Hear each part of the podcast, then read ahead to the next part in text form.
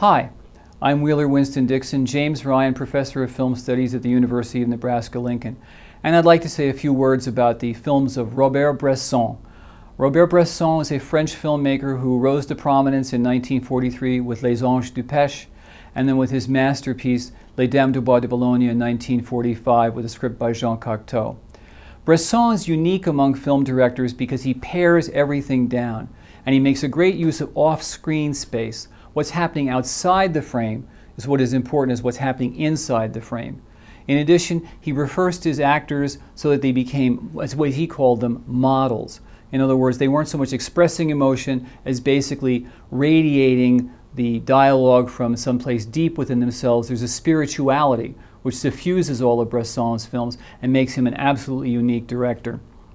He continued working up until the 1980s, 1984, his last film, L'Argent, Money, and his themes are basically human frailty, passion, compassion, and the possibility of redemption in an essentially material world. Robert Bresson, one of the great filmmakers in all of world cinema. I'm Wheeler Winston Dixon, and this is Frame by Frame.